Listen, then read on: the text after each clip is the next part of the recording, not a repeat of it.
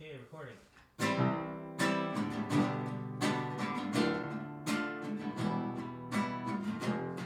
Hi, everybody. Welcome to the Transplant Infectious Disease Podcast. Today we have uh, a guest from uh, Northwestern, Peter Angarone, or is it Peter Angaroni?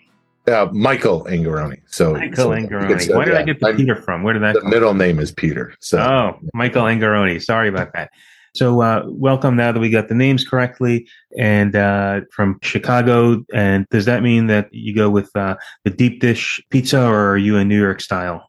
so growing up, I was all about the deep dish, but I think having gone to some of the places, the newer pizza places around here, and my wife kind of becoming addicted to the pizza oven that we have, Mhm. uh, I like the kind of Nepalese pizza. So it's kind of that bordering on the New York style and a little bit of the thicker dough.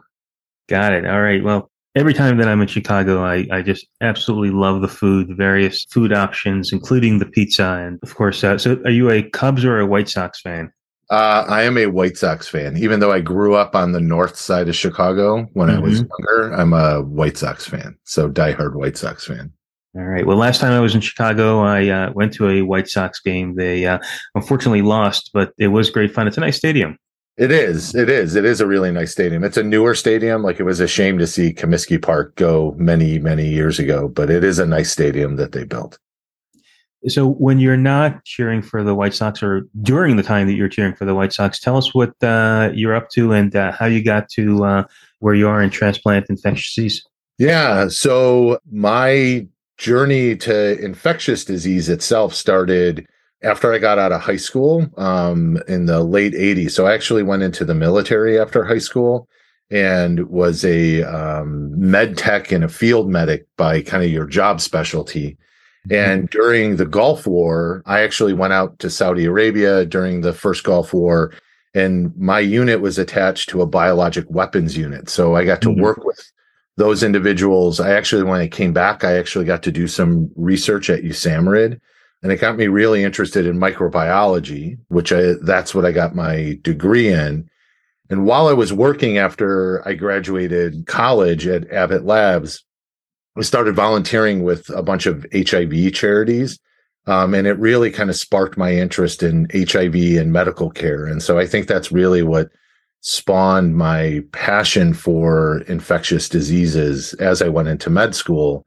And then I got turned on to transplant infectious diseases during my fellowship. So at Northwestern, we have a really productive and busy transplant program, both for solid organ and for stem cell.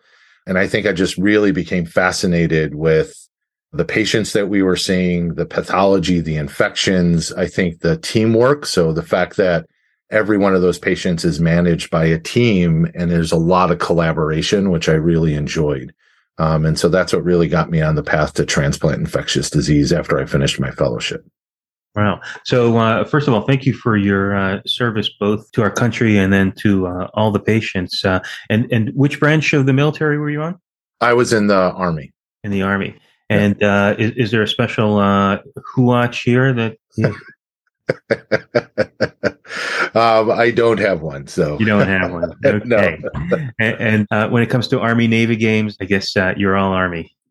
Uh, I I am when I when I do get the chance to watch them. Um, although some of my friends in the Navy uh, kind of disagree with me on that one. So and is Chicago a uh, Army or a Navy town or both? It's more Navy. So we have the Great Lakes um, Naval Base that's up north of Chicago in one of the northern suburbs, Mhm. uh, where naval cadets are trained. And so there's a lot of uh, naval personnel that you see walking around the city uh, when they get time off. So it's more of a naval town, which is kind of interesting because we're on a big lake, which I guess makes sense, but you don't Mhm. typically think of lake cities as being naval. You think more of the cities that are on the coasts, On the uh. California and on the East Coast. So Now, uh, aside from uh, the United States, our second largest listenership for the podcast is actually Saudi Arabia. And, Oh, wow. I, I've been there in recent years. I think you won't recognize the place if you ever go uh, if, if you ever go visit there. It's it's the the pace of progress has been absolutely uh, amazing, and and the young people, the young physicians there are so inspiring. They definitely are. I would love to go back. We just had one of our uh, transplant fellows, so um, was from uh, Saudi Arabia, so Maha Lamri. Um, and she just uh, went back to Saudi Arabia. Um, and the pictures she would show me were amazing. How different it was from what I remember when I was there, and even the hospital that we worked in. So uh, the King Faisal Hospital, which is where she works at, mm-hmm. is much different than what I remember. There's much larger buildings. It's expanded a lot more. Yeah, I would love to go back. I, it was a it was a really interesting experience, especially when the tensions of the Gulf War were over because I was mm-hmm. there for probably about an extra month after the war was over. And so it was interesting to kind of walk around Riyadh and Dhahran and some of the other uh, mm-hmm. Saudi Arabia. And the people are are extraordinarily friendly and just the the country itself is very nice. And it's so different from Riyadh, which is more in the desert, and you go to a city like Dhahran, which is more in the Persian Gulf, like how different they are as well. Oh wow. Wow. So you settled into uh, Chicago Northwestern, have done uh, research on uh, HIV, and also have done quite a bit of work on uh, diarrheal illnesses in immunocompromised patients. Tell us about that. Yeah, so um, that was something that you know I was observing uh, working on the transplant service. So our solid organ patients uh, suffer from diarrhea quite frequently, and it just kind of interests me, like you know are we going about the diagnosis wrong? Are we ordering too many tests, not enough tests, or are we treating inappropriately? So, uh, working with one of our fellows at the time, Ignacio Echenique, we actually reviewed our experience over about uh, a year and a half of patients that were hospitalized with diarrhea, whether it was community onset or hospital onset diarrhea, to try to see can we figure out what was the cause? Could we make a diagnosis? Um, with that. Our study was kind of interesting because a majority of the patients we did not have a diagnosis for. So over 60% was they had negative microbiologic tests, um, negative PCRs that were done, but almost all of them, the diarrhea was self limited. So of mm-hmm. those that didn't have a diagnosis, over 90% just got better with time. And when we did make a diagnosis, it was most frequently Clostridium or Clostridioides difficile infection, uh, norovirus or uh, cytomegalovirus mm-hmm. uh, as the major cause when we could identify a cause.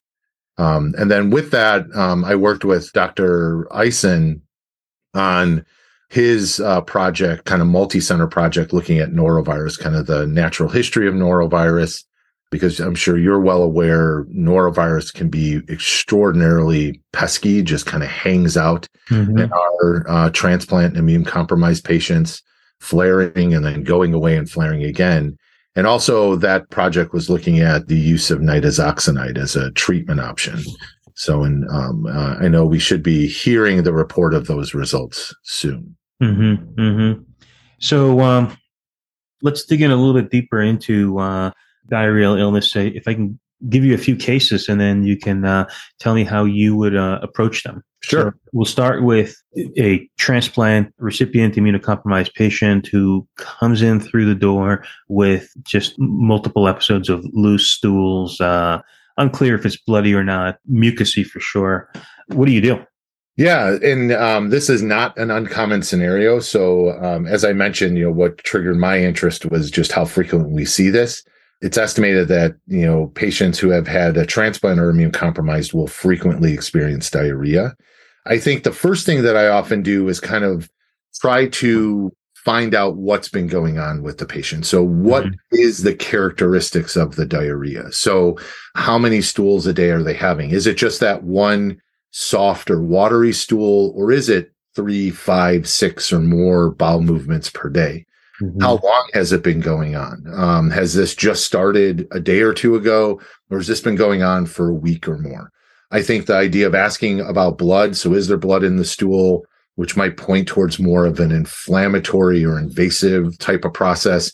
The mucus in the stool as well. Is there weight loss? Are they having associated nausea, vomiting? Are they having fevers? Do they have other symptoms that I might associate with just having diarrhea, but not a pathogenic process in the gastrointestinal tract. So, do they have lymphadenopathy or sore throat, which might lead me down the path of uh, CMV? Mm-hmm. Um, again, that nausea, vomiting, which gets me thinking about norovirus, mm-hmm. uh, or the, you know, rotavirus, or some of the other viral, or even you know, kind of food poisoning type illnesses that might be food related, or even asking about in my renal transplant patients, are they having pain over the renal graft? Are they having dysuria mm-hmm. uh, or any symptoms related to a urinary tract infection? I've actually been amazed at how much diarrhea is associated with like the transplant pyelonephritis. And I often wonder, is it because of the placement of the kidney, mm-hmm. inflammation of the kidney? It's inflaming either the right side or the left side of the colon and the intestine. So I kind of start with those types of questions. Mm-hmm. I also will ask about food. So have you eaten old food? unusual food uh, for you? Is anyone else in the family sick with the diarrhea that you have? Um, have they eaten the same foods? Have they traveled? So did they travel somewhere where the food is maybe much different than what we're used to eating? So food that um, is prepared differently. Did they eat street food when they traveled, whether it's both in the United States and outside the United States? So, you know, from a street vendor, or from a cart, um, because we know those can be associated with different diarrheal illnesses. Another one, it's summer out, you know, here in the United States. And so I ask about water parks. Mm-hmm. Um, water parks are a big source of diarrhea, especially cryptosporidium. Um, mm-hmm. I've had uh, numerous patients that I've seen with cryptosporidium that can kind of link back to a water park exposure. So I kind of do both. What are the symptoms and the characteristics of the diarrhea? And then what are maybe some of the factors around the diarrhea that might lead to an exposure? You know, it's interesting you said water parks. And uh, every time I talk to somebody from the Midwest, they mention water parks. Maybe it's a popular activity, or maybe Midwest plus water park plus cryptosporidium is uh, all the Venn diagrams meet. Uh, because it's not something that we see that much here in Baltimore and DC, or maybe I'm just asking the wrong questions. That's interesting. Um, yeah, I'm not aware. Is it just a Midwest thing? You know, those are like the the water parks are those giant, you know, water mm-hmm. slides and and what have you. And it is a, I think, rite of passage passage to, to go to one of those giant water parks when you live in Chicago or in kind of the Midwest. Uh-huh. Um, there are yeah places that you know here in Chicago, most people go up to Wisconsin to the Wisconsin Dells, where I think there's like you know 10 or 20 different you know places that you can go for the water slides so and that's my fear is is is the water the water always kind of frightens me in those places yeah so uh, is it a rite of passage to go to the water park or a rite of passage to go to the water park and come back with cryptosporidium or both? Uh, the rite of passage is the water park. The cryptosporidium is the uh, added bonus. The added bonus. So then in terms of, uh, you, you, first of all, one of the things that often happens even before the infectious disease doctor sees the patient is that they're started on broad spectrum antibiotic, particularly if they have diarrhea and fever. And uh, the, the goal, I guess, is to treat a bacterial enteritis. And I, I, I never know if it's the right thing to do. Do you have a trigger as to when to start or when to tell people to stop the antibiotics? So I think if there's not a lot of inflammatory component to the diarrhea. I'll often tell people to stop mm-hmm. the antibiotics. If the diarrhea is very watery multiple times per day, I definitely tell them to stop because then I'm most concerned about C. difficile. Mm-hmm. Um, I don't want to kind of contribute or or have that diarrhea worsen. And if there's blood in the stool. So I often kind of hold off on antibacterials if there's blood in the stool for that, I worry about um, some of the E. coli pathogens, mm-hmm. so the 0157H7 or the hemorrhagic E. coli's, just because the antibiotics can make the not the diarrhea worse, but the illness worse and increase mm-hmm. risk for the uh, hemolytic uremic syndrome. Yeah. Um, so I don't typically trigger to antibiotics right away. And if I'm seeing them or if I get a call I typically will try to talk to the patient or see the patient if you know I'm, I'm, in the hospital. If I'm in clinic, I'll try to call them up and talk to them, or if I'm not on the inpatient side.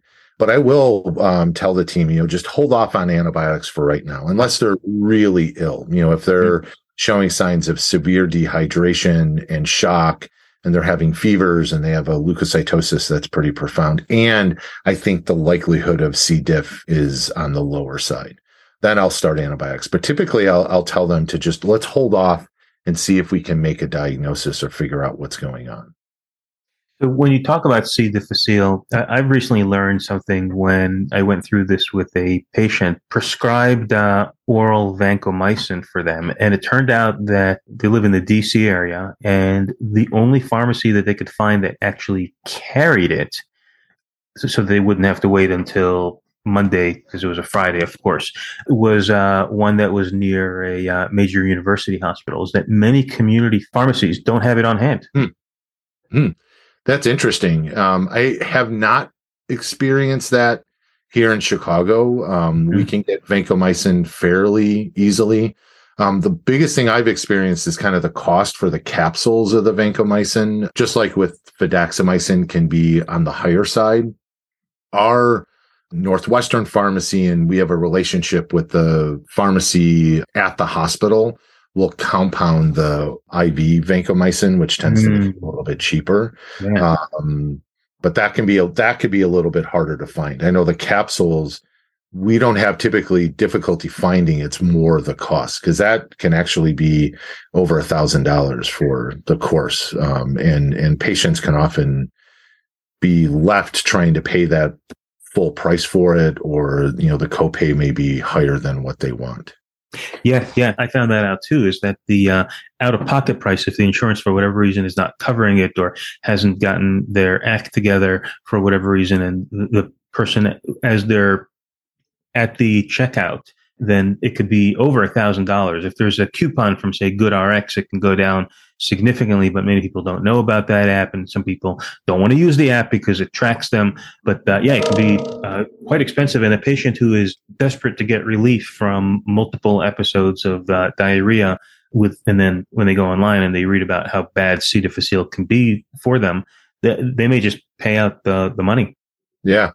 Yeah. Yeah. They may pay for it, or, you know, if they can't afford it, then it becomes really, you know, complex with how to get them the treatment they need quickly. Cause I think for C. diff, you want to start the treatment really as soon as you think about it or recognize it. You don't want, you know, that's the one where I don't want that to go into, you know, two or three days waiting for maybe a diagnostic. You know, I look mm-hmm. at C. diff as, especially in our transplant population, they're typically on antibacterials or, you know, our cancer patients are on chemotherapies that we know increase the risk of developing C. diff. Mm-hmm. And the longer they're without treatment, the more likely they are to develop more of a severe or complicated C. diff. And, and then that's much harder to deal with, much harder to treat. I'd rather treat them early on or empirically treat for that if I really think that that's what's going on.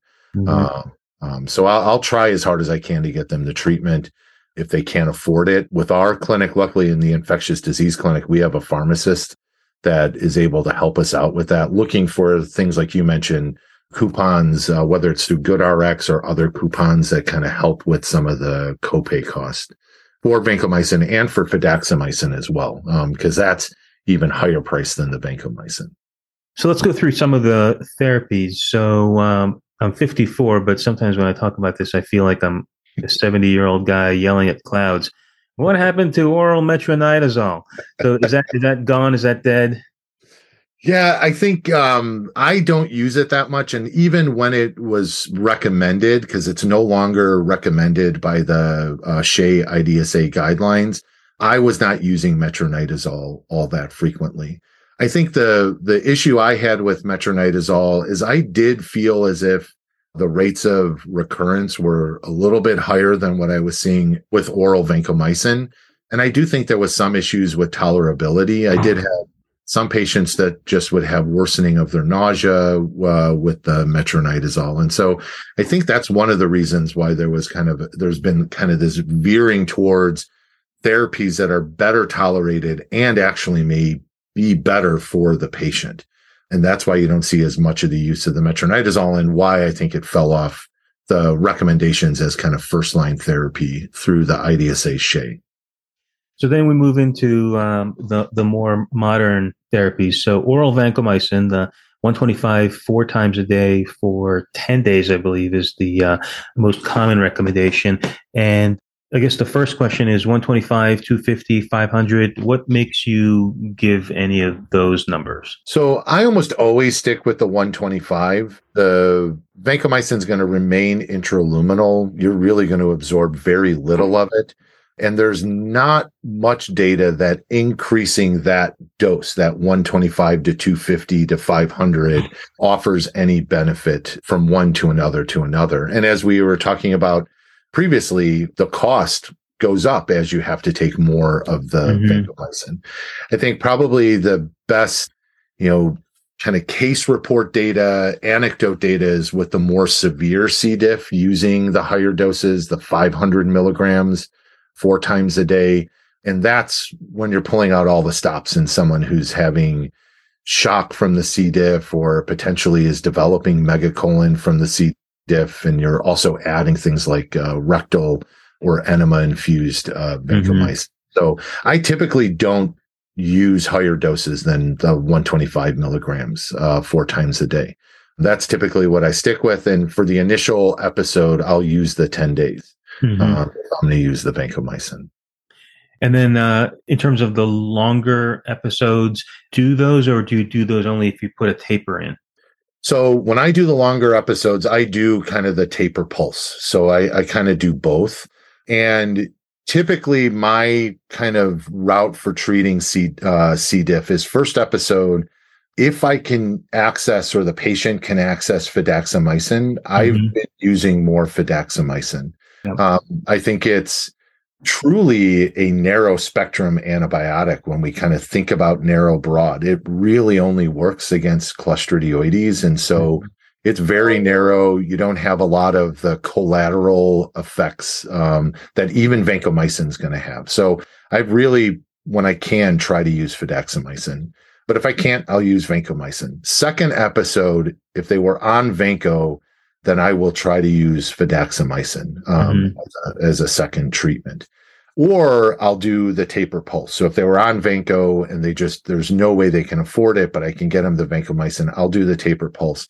I do a little bit longer of the taper pulse than what's recommended in the guidelines. So I typically go from four times a day for 10 days to three times a day for 10 days to twice a day for 10 days to daily for 10 days and then every other day as kind of that pulse mm-hmm. uh, for uh, 20 days so i kind of double the time with the pulse i have found personally that there's been benefit to doing that longer taper pulse whether it's because of just a lot of the loss of bacterial diversity in our patients, our immune compromised patients, mm-hmm. um, or if there is anything to kind of the, you know, having the C. diff go back to the spore form and then, you know, start to become more uh, vegetated and viable again during these kind of lower doses or the pulses. Mm-hmm. I'm not really sure, but I have found good success with that. And so I typically will do that taper pulse and do a little bit longer when I do it. And traditional teaching is that the vancomycin kills the vegetative, but not the spore form. And there's talk about fidaxomicin perhaps killing some of the spores.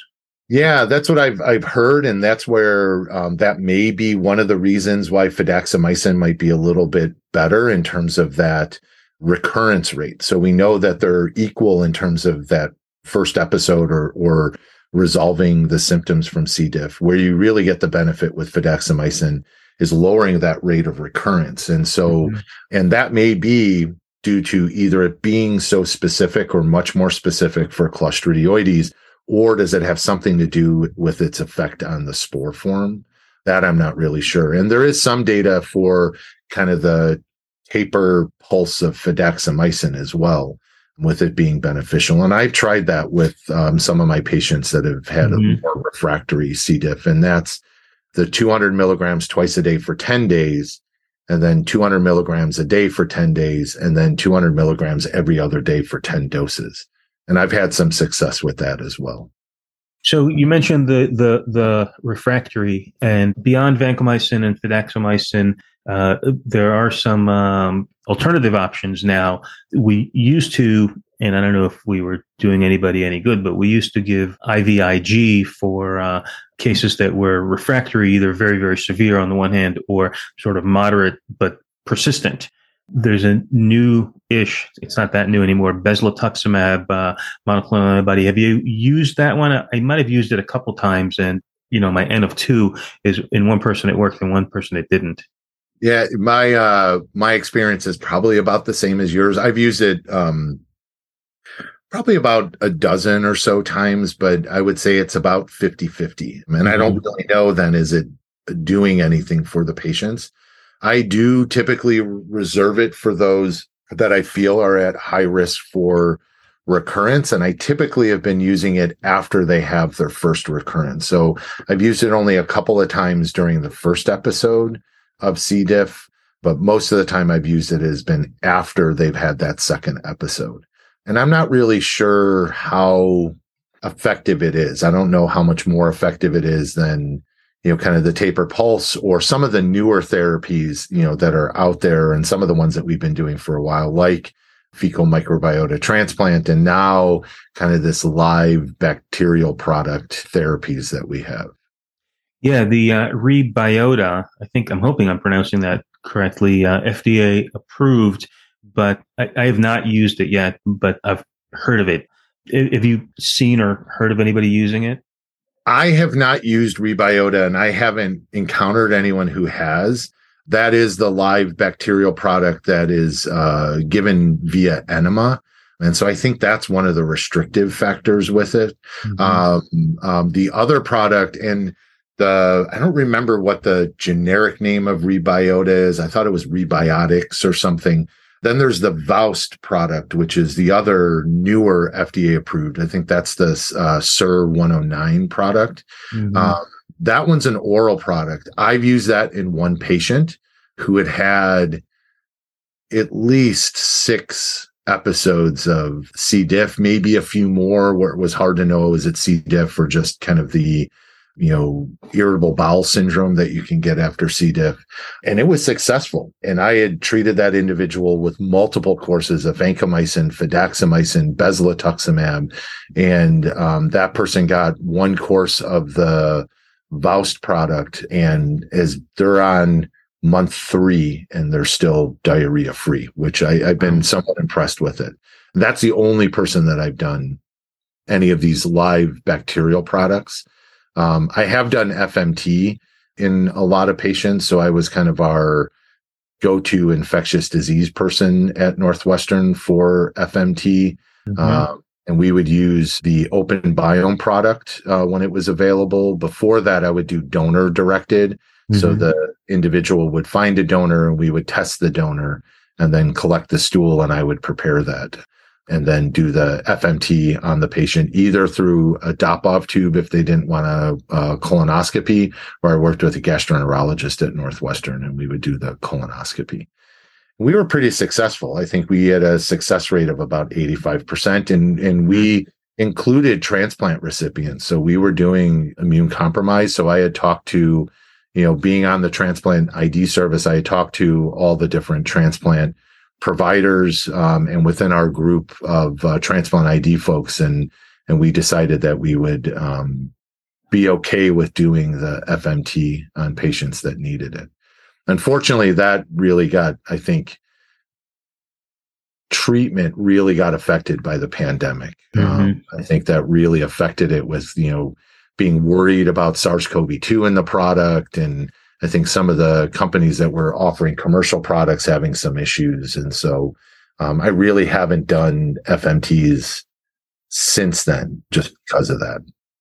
Yeah, we're having it done here at Hopkins occasionally. Uh, it's always a little bit of a project to get it done, but it, it's done. I, I have a uh, a fantasy that I would have a patient with recurrent UTI due to uh, uh, maybe a sticky organism or maybe an ESBL organism, and that they would get C. difficile, and then I would give them a uh, FMT, and we would hit Control Alt Delete on their GI system, and their UTIs would go away. Yeah, and and I think that's a really interesting concept and idea. And there's those few, I think, small case reports of of people clearing their colonization with some of these MDROs through the use of, of FMT. And you wonder if some of these now live bacterial products, which are really kind of like mega probiotics because they just have numerous different bacteria. You wonder if those might offer the same thing, which would be very interesting as well. So then you wouldn't have to do the actual FMT. Yeah, because this is so far from uh, clinical use, it still remains a, a, fantasy for for me. But but we do have the patients that seem to be dancing between recurrent UTI and C. difficile.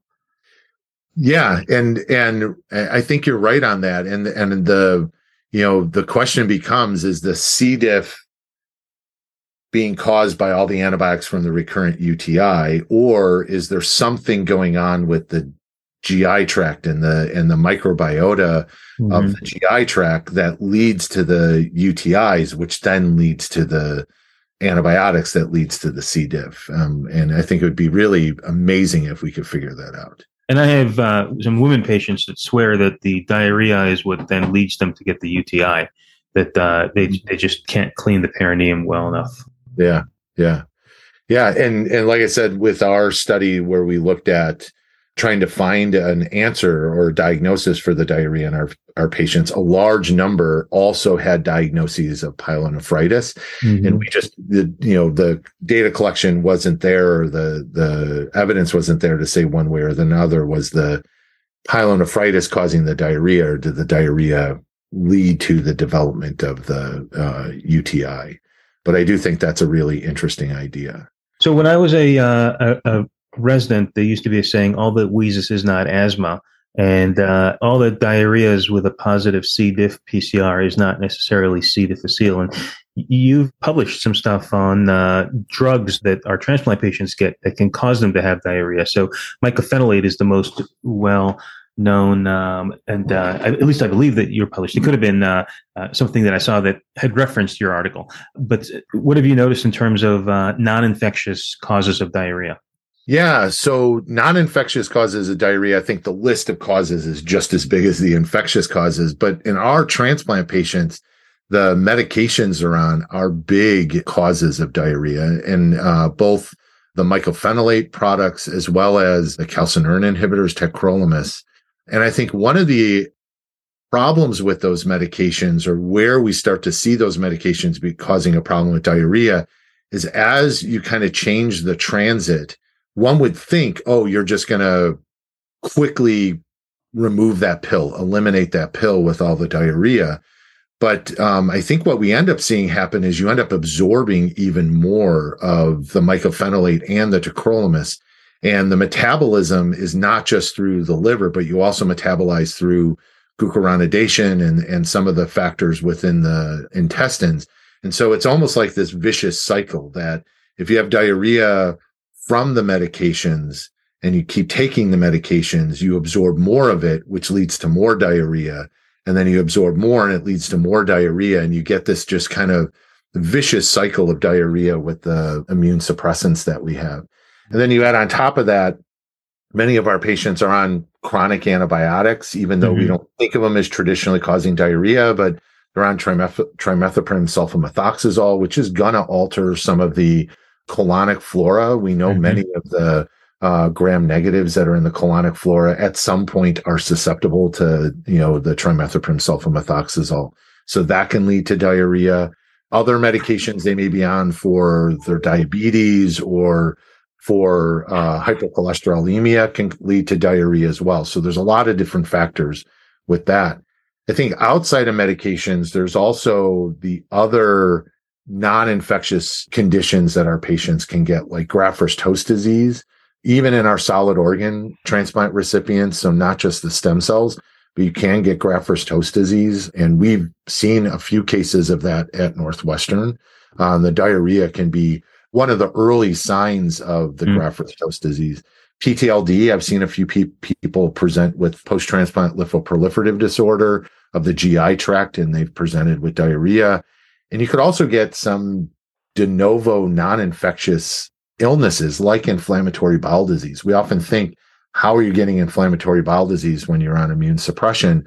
But you know there are differences in you know what's being turned on or what's being altered with the medications we use and we've had quite a few people that have developed microscopic colitis or hmm. Crohn's mm. or uh, ulcerative colitis after transplant.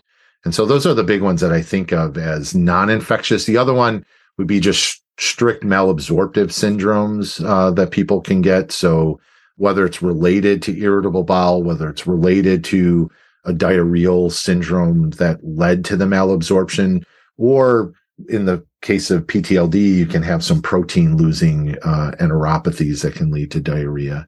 And then bacterial overgrowth, which typically I've seen it in our liver transplant patients because they get the Roux-en-Y and they have that mm-hmm. and get overgrown with uh, bacteria.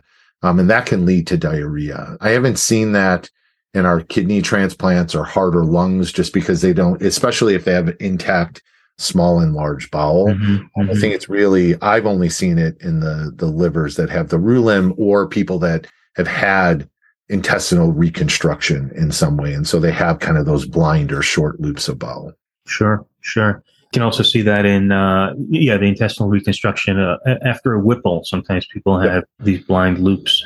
Yeah, yeah the uh, you had mentioned the graft versus host disease. Uh, yeah, we've seen several in uh, uh liver transplant recipients, and uh, it can be a really devastating process.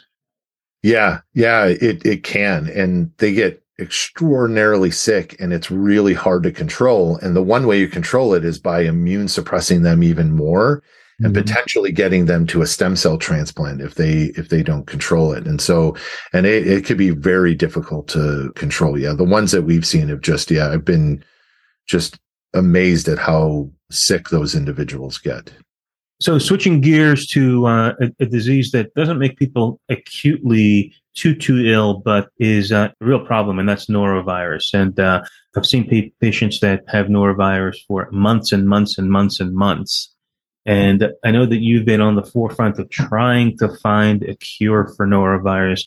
And, you know, as a infectious disease doctor, the easiest thing for me is to tell the transplant people to turn off the mycophenolate. Uh, but, you know, that's easy for me to say, harder for them to do sometimes. Uh, what do you, what have you found that's helpful?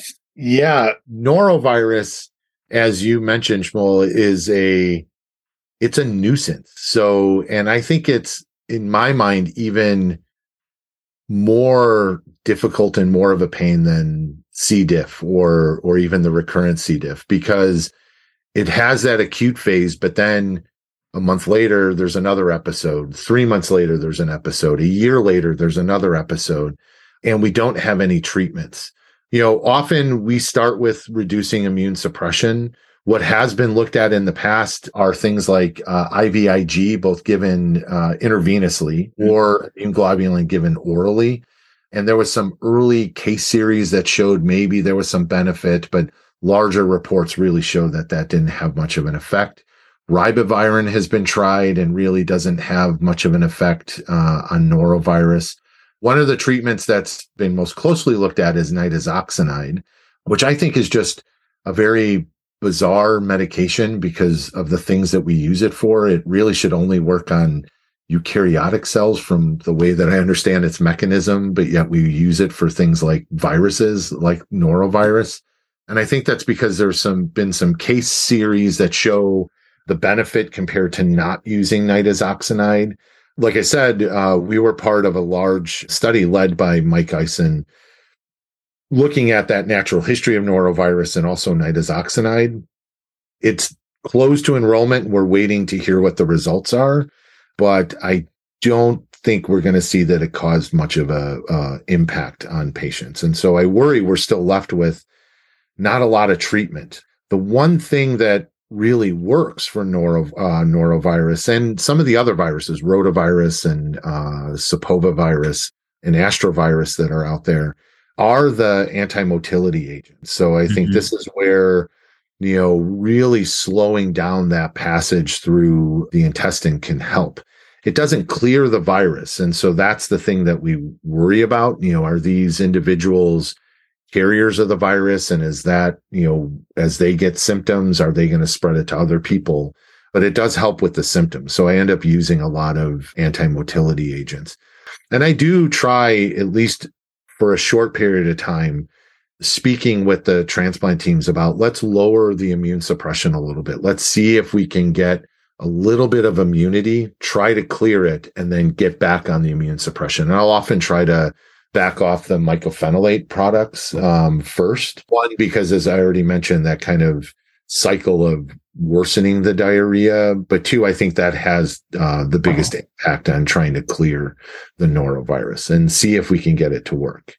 But yeah, I'm always frustrated with how unsuccessful we are. And some of these pathogens that we think of as like, oh, no big deal. And, you know, they become a big deal in these immune compromised patients. Norovirus is one. Cryptosporidium can be another one. Mm-hmm. Um, I know I've had patients with cryptosporidium that it's taken months and months and months to try to clear. So, but yeah, norovirus, unfortunately, right now, no big breakthrough on the treatment front. Yeah, the nitazoxanide is so interesting. Uh, one is I'm super happy that nobody got on the on a nitazoxanide bandwagon for COVID, maybe because it's expensive, but that's the last thing we needed is another one of our uh, of our drugs uh, repurposed for that. But I've had patients that I've put on nitazoxanide that have gotten better, mm-hmm. and you'd say, well, you know, maybe true, true, unrelated, and then they've had a relapse, and I put them on nitazoxanide, and they got better again. Yeah. So I don't know what it's doing. If anything, if if the clinical trial doesn't show benefit, does that mean that some people that go on it get worse? Is is that subgroup buried in and and in the whole uh, thing? I don't know. Yeah, I don't either. And and I've experienced the same thing that you have, where I have those patients where, you know, first pass, maybe I've been like, you know what, let's not do the nitazoxanide. Let's see if we can do it, but they're just not getting better. I put them on nitazoxanide and like three days later they call me up and they're like, you know what, my diarrhea is gone. I'm like, all right, maybe it worked. And then mm-hmm. two months later it comes back and sure enough, it's norovirus and the patient really wants to go on the nitazoxanide again. So I do it. And three, four days later, the diarrhea is gone. You know, and again, is it that, you know, power of the anecdote and that association, or is there really something going on? I, I don't know. But then I have to be honest and say there's many patients that I put on it that nothing happens. Yeah. Yeah.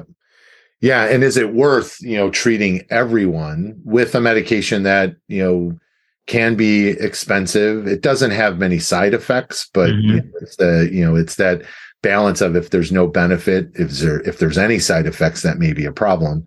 But do you treat, you know, those hundred people just to get that one person to respond or those that that those two people to respond. Yeah, that I don't know. And that's why often I'll use it in either people that have really severe diarrhea where just even the anti-motility agents aren't helping that much just to see if it'll help mm-hmm. or on someone, you know, who has kind of two or three episodes back to back where they'll have one, they kind of recover, we get everything under control and then a week or two later it comes back. And I've had a few of those where it's just been one after another after another episodes. Um, and then you start worrying about the organ, especially in the kidney transplant recipients, because they develop a lot of uh, kidney dysfunction and kidney injury from the dehydration. That mm-hmm, mm-hmm. So you you touched on the concept that we as infectious disease physicians are also stewards of uh, the cost uh, in that uh, the cost to the patient with nitazoxanide isn't very high, but the cost to the healthcare system is, uh, particularly if it's not having any benefit for the patient. Diagnostic stewardship has become uh, a, topic that we get interested in as well.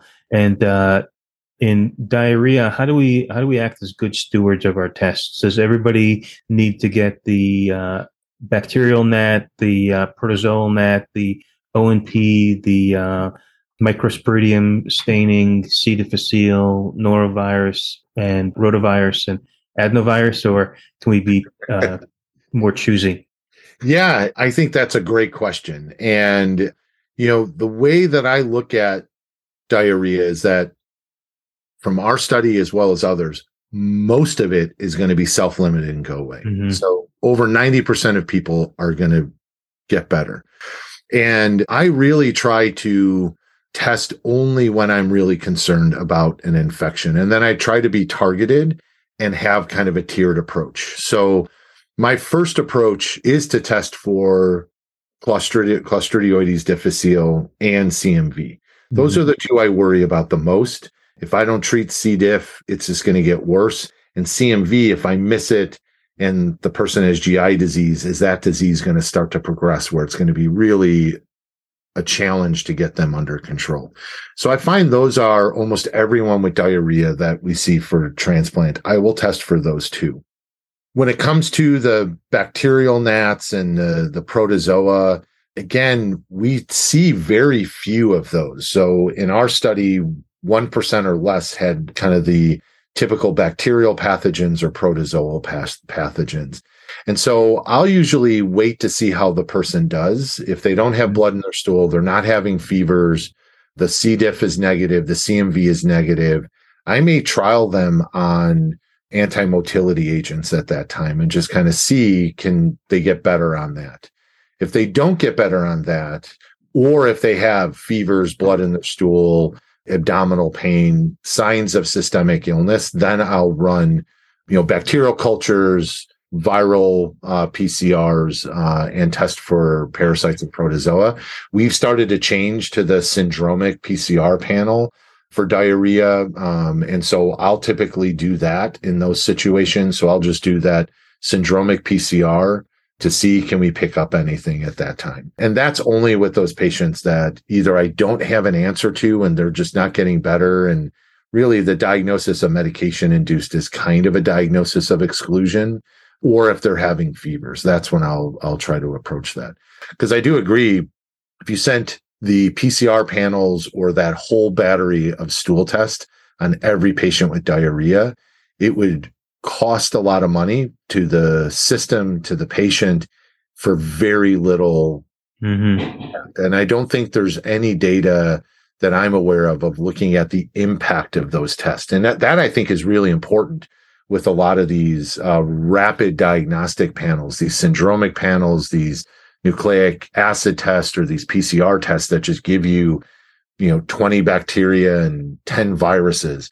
Um, no matter if it's diarrhea, urine, blood, CSF, I think what we really need is we really need to know how does that impact our diagnoses? Because if you find something, do you always have to treat? And when you do find something, our inclination is to treat. And so I often worry do some of these panels actually have the opposite effect on antibiotic stewardship. That's what I worry about. This is the microbiologist in you coming out. uh, so, um, just before we wrap up, prevention is is a big issue that comes up now. Uh, maybe a decade ago, C. difficile prevention was not pharmacological. And there was a paper, I believe, that came out of a hospital in Missouri. And then after that, it seemed like it's been a uh, almost a practice shift in that patients that have had C. difficile that are going on antibiotics, at least at, at, our institution, more and more are ending up on oral vancomycin as a prophylaxis. Either it's 125 milligrams daily or twice daily. What do you have to say about uh, prophylaxis, pros, cons, or is the jury still out? I think there's there's good anecdotal evidence that it, it is impacting our patients in a positive way. But I think we have to really look at the patients that it's impacting when you start thinking about the other effects of vancomycin. And I think there's a couple of even these case series with fidaxomicin as well. And so I typically reserve it for patients that have had multiple episodes of C. diff, mm-hmm. have had a, an episode of severe complicated C. diff. So they were in they were in the ICU with shock, or they had were bordering on megacolon, or if they if they have an episode of C. diff, it's going to be devastating to their organ or mm-hmm. other untoward consequences. That's a little bit harder to distinguish, but I kind of look at it on a, a patient by patient basis. And I do utilize the prophylaxis with uh, vancomycin. I haven't used it with fidaxomicin, just I think from the cost perspective. Mm-hmm. Um, and I'll typically do the once or twice a day while on the antibiotic, and I'll stop uh, typically around five days or so after they're done with the antibiotic or sooner. Uh, but I really try to select the patients that I use it on. I don't do it for every person that's had C. diff especially I think for people that have had C. diff, but that C. diff diagnosis was three, six plus months ago. You know, if it was mm-hmm. two years ago, I don't really know if you need to use that. I, I think the more proximal you are to that most recent episode, mm-hmm. uh, that's where you're probably going to get the biggest impact with mm-hmm. that prophylaxis. I think it would be great to see a really well designed study to look at one, what is the patient population? Two, what's the yep. dose? And three, you know, how impactful is it? Because a lot of this is based off of retrospective and and some of them the doses are all over and they just kind of take the average dose um, mm-hmm. and that's where you get kind of the once or twice a day and so it would be really nice to to see a study that really looked at this to see if there would be an impact from doing it so so any burgeoning ID fellow that wants to do yeah yeah yeah work in transplant infectious disease that would be a great study so just before we uh, we finish, any other uh, things that you think that people should know about uh, C. diff, diarrheal illness, infections in uh, transplant patients? Yeah, I think you know the the biggest thing is I think when it comes to diarrhea is really understanding what is the patient experiencing. So what is their diarrhea? What's the characteristic? And what might be their exposures? And I think that really can help you narrow down what might be the cause for diarrhea and never overlook C. diff, CMV, and don't underestimate how much of a pain norovirus is. Great. Well, I'm going to steal a joke from Dr. DuPont, who, uh, used this. Uh, I hope that our uh, listeners pull up a loose stool and listen to this podcast. And uh, well, thank you so much. Yeah. No, thanks for having me. It was really great.